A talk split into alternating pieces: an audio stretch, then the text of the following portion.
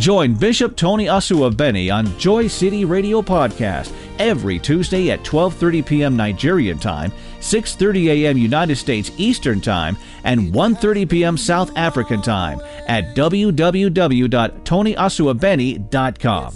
Subscribe to and listen on iTunes, Apple, Spotify, Stitcher, Deezer, Google, and Blueberry Podcast. Invite your family and friends as you get in tune with God's Now Word. God bless you. And so welcome to recording, you know, number three. And we pray that God will give us revelation.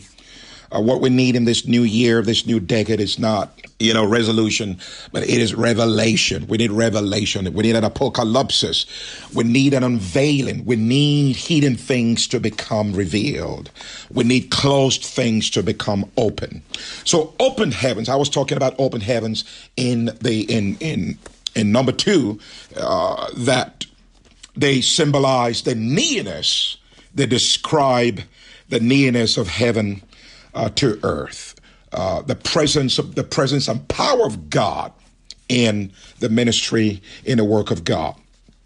Now, when people think for themselves within an open heaven, and uh, they aren't really influenced by the spirit of the day, or the spirit that seems to have dominance in a certain uh, uh, geographical area. Let me explain what I just said, you know, by that uh, repetition.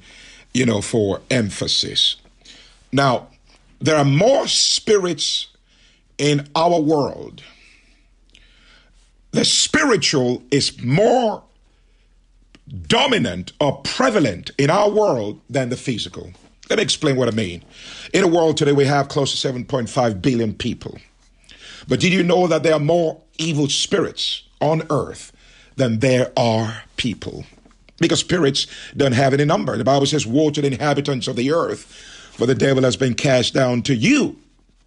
So um, when Jesus Christ, you know, encountered uh, the demoniac of the Gadarenes in Mark chapter five, uh, Jesus asked him, what is thy name? And the man said, my name is Legion, because we are many. He said, my name is.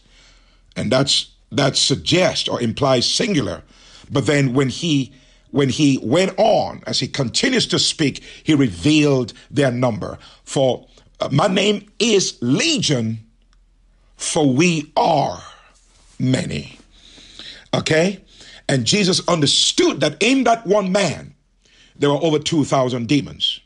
And all the demons of that region had transferred, you know, into that man. And he was all, he was a demoniac of the Gadarenes. He was possessed. It wasn't, it wasn't being oppressed. That man was possessed. That man was carrying territorial spirits. And that's what I mean, you know, uh, in, in, in some territories, uh, you know, there are three different levels of heavens. There is the first heavens, the second heavens, and the third heavens.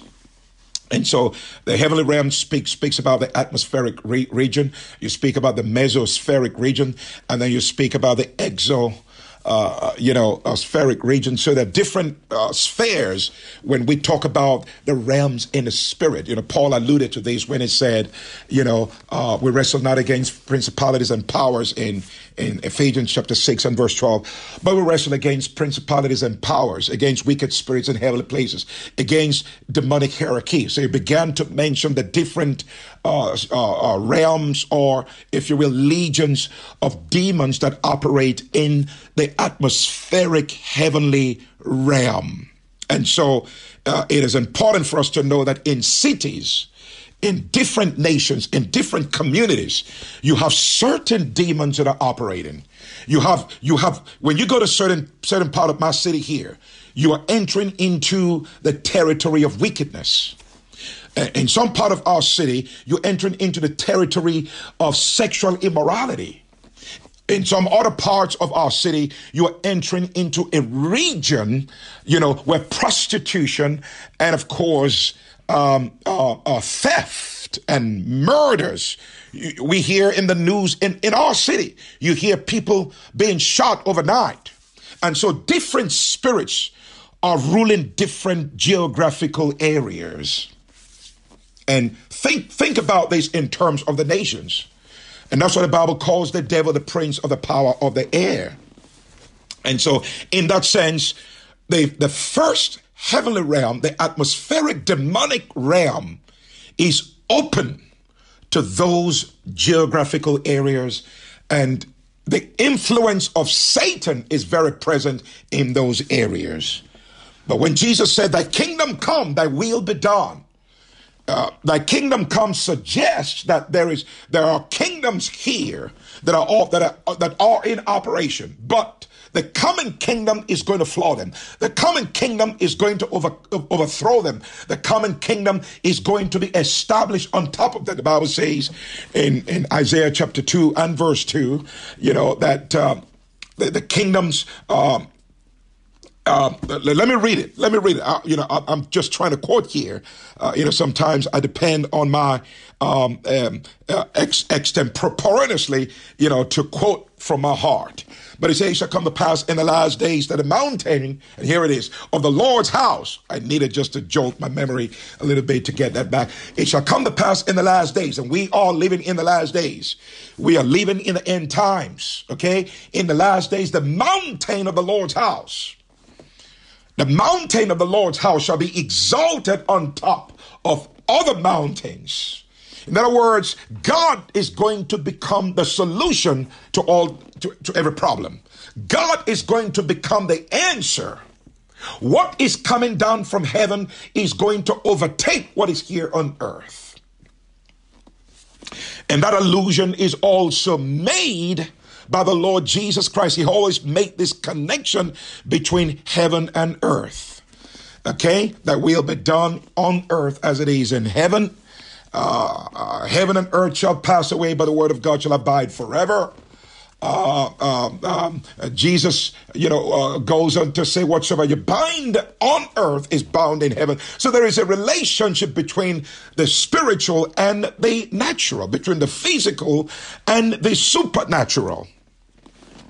And open heavens, therefore, suggests to a very great extent something that is prophesied in Isaiah sixty-four and verse one. And it's a prayer, uh, a cum prophecy by the prophet Isaiah, the dean of the prophets. And it's an intercessory cry, an outburst, an emotional outburst of desire, a prophetic desire, where the prophet cries out to God in an anguish of reality, in an anguish of a great expectation of something happening here on the face of the earth, making a difference in your world and making your world different. And so the prophet went on to say, "Oh, that thou wouldest," in the Anglo-Saxon King James Version language. And I stick to the King James because there is a power about the King, the K J V. "Oh, that thou wouldest rend tear, break open the heavens and come down." That was the desire of the prophet. He was asking God to break the clouds, to pull the clouds apart. Give me a heavenly breakthrough. I, I want you to come down, and in order for you to come down, open the heavens and come down. And here is the cry for God, from a prophetic cry for God to tear the heavens open so that the supernatural will, will, will, will, will, will do something that we call miracles, signs, and wonders here on the face of the earth that will make a difference, that will create an impact, that will bring solution to the problems, you know, of the earth. And it's an, the prophet had this anticipation for what's about to happen. So Isaiah sixty-four is an anticipation of what is about to happen. Faith is the substance of things anticipated, things hoped for, the evidence of things not seen. And so the best way to increase the effect of the open heavens over our lives, over our cities, over our families, over our ministries, God's work, don't forget that. Ministry is the work of God. Until God will touch entire cities, the cry of the prophet Isaiah should become our cry. "Oh, God, give me open heavens." And as we go into twenty twenty-one, twenty twenty-two, twenty twenty-three, counting one to, one to ten, twenty thirty, We are in a decade of open heavens, and proud for the rest of our lives. We are called to operate, to serve. We are called to worship. We're called to ministry. We are called to the work of God under the influence of God, the impact of God. You know, people drive, they call it D U I, driving under the influence. Uh, the Bible says in Ephesians chapter five and verse eight, and being not drunk with wine, wherein is excess, because when you drink alcoholic beverage, you know, alters your personality. Alcohol, you know, is, and, and of course, you know, they call it spirit, okay? They call alcoholic beverage spirits, Snap, um, Cognac, and, and all these names. I don't even know the names because I don't take them.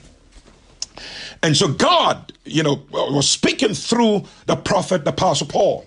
And he said, be not drunk with wine wherein is excess.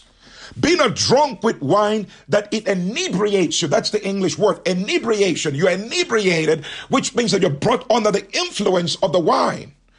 And brethren, it is in the same sense that the Spirit of God is saying that we should come under the influence of the Holy Spirit, that we should come under the influence of heaven, that we should bring heaven to bear on the work that God has called us to do here on the face of the earth, to bring impact. And I'm telling you, in this twenty-first century, in the second decade of the twenty-first century, what we need is impact. We want to see impact. Far and for too long, we have titled ministers that don't have any results. Uh, this is a decade of results. They are in ministry as a means to an end. They are in ministry for themselves. They are in business for themselves. They are in business transactionally. They are transacting. You know, when, when the Lord Jesus Christ in, uh, I believe in Matthew chapter twenty, twenty-one, when he came into the temple in at Jerusalem, you know, the triumphal entry, Matthew twenty-one, the Bible tells us that Jesus Christ went into the temple. The purpose of the temple had been changed. He saw men, you know, selling doves. He saw men, he, there was a bazier, there was a, there was a bureau, a bureau de change, you know, an, an exchange going on. There was a demonic trafficking taking place in the house of God. And Jesus alluded, he, you know, he alluded to the prophet of the prophet Isaiah. He said, it is written by the prophet Isaiah, my Father's house shall be called a house of prayer, but you've made it a den of thieves. The truth about the matter is that the twenty-first century minister is a thief. Who is a thief? The devil is the thief. Jesus said in John ten ten, the thief does not come, but for to steal, to kill, and to destroy. That's what, that's the spirit of theft. You take what does not belong to you, and you destroy it. You, you decimate, you decrease the fortunes of the true owner of the property. And that's what we have, we see today in ministry. There are many thieves in ministry who are in ministry. It's all about the dollar. It's all about the pound sterling. It's all about the euro that they can make. It's not about God. They don't love God. They love ministry, but they don't love God.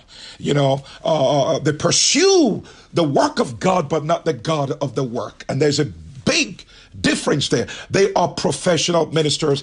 They're not relational ministers. When we talk about open heavens, we are saying it's time to give the work back to God. We are saying it's time to do the work of God God's way. We are saying it's time to do ministry with godly biblical results. We are saying it's time to to to to to see about the restoration of the work of God. The prophet, you know, um Um, the, the prophet Hosea said, um, oh, glory be to God. The prophet Hosea said, I'm, I'm l- losing my train of thoughts here. Uh, uh, but he said, you know, he said that the years, and uh, I beg your pardon, the prophet Joel, the prophet Joel said, the years, the locust, the cankerworm, this is Joel chapter two, twenty-five. The years, the locust, the cankerworm, the caterpillar, the palmerworms have eaten, I will restore back to you. And that is alluding to the fact that God wants to bring about the restoration of ministry, you know, in our day and time. And one of the ways that a ministry can really be restored is for us to go back to ask the Lord, you know, for the influence of heaven to come down upon the work of God, you know, for heaven to become so close in such a way that the earth will surrender uh, to the power of God. And we'll see the power of God change the lives of people. We see souls being won into the kingdom of God. Read the book of Acts. In one day, they were recording three thousand souls being saved. At another meeting, from three thousand to five thousand. And before you knew it, the whole of Jerusalem was, you know, was filled with the with, with the doctrine of Jesus Christ. And it spread from Jerusalem to Judea, Samaria, uh, in keeping with the map that Jesus Christ gave to them. Bishop Tony Osuobeni is available for ministry anywhere in the world. Visit w w w dot tony osuobeni dot com and fill out the invitation form for ministry scheduling. If you have been inspired and blessed by the teaching and preaching ministry of Bishop Tony Osuobeni, order his messages and books on amazon dot com or directly from his bookstore at tony osuobeni dot com. Also, you can follow him on all major social media platforms on Facebook, Twitter, Instagram, and subscribe to his YouTube channel, Joy City. For more information and updates about ministry and messages, visit w w w dot tony osuobeni dot com. God bless you abundantly. Tony Osuobeni World Outreach, making a difference in our world, making our world different.